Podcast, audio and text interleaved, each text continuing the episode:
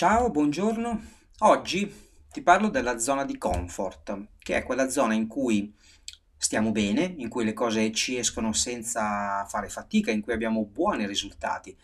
Peccato che è proprio questa zona, la zona di comfort, che, comfort, che ci impedisce di crescere e diventare più bravi, diventare migliori.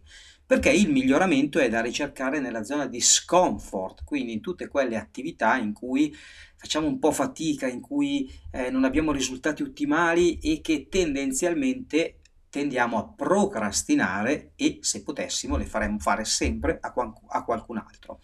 Per lavorare in questa zona è bene prima definire la propria zona di comfort ed è per questo che ti ricordo lo strumento eh, che, ti abbiamo, che ti ho fornito. Eh, se non hai avuto modo di scaricarlo lo puoi riprodurre su un qualunque foglio di carta, basta che prendi un foglio di carta abbastanza grande, almeno a 4, ci disegni un bel cerchio, poi scrivi tutte le attività eh, che ti vengono facili in quei buoni risultati e che ti diverti a fare all'interno del cerchio. Tutte le attività invece in cui fai fatica, dove hai risultati scadenti che tendi a procrastinare, le scrivi sullo stesso foglio ma fuori dal cerchio tutto quello che c'è all'interno del cerchio è la tua zona di comfort, tutto quello che c'è all'esterno del cerchio è la tua zona di scomfort ed è proprio queste attività che ti devi allenare a fare. Quindi non procrastinarle, non delegarle e soprattutto non sbolognarle agli altri.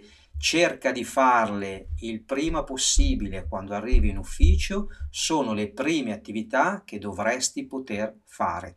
Inoltre, quando le fai, cerca di lavorare all'interno di una time box, cioè escludi tutte le distrazioni, ma delle time box ti parlerò in un altro episodio. Ora l'importante è che tu prendi questo foglio e inizi a prendere consapevolezza della tua zona di comfort e della tua zona di scomfort e anche del fatto che se vuoi migliorare devi allenarti a fare le cose che ti vengono male e in cui fai più fatica. Ci vediamo nel prossimo episodio in cui ti parlerò del concetto di time box. Ciao!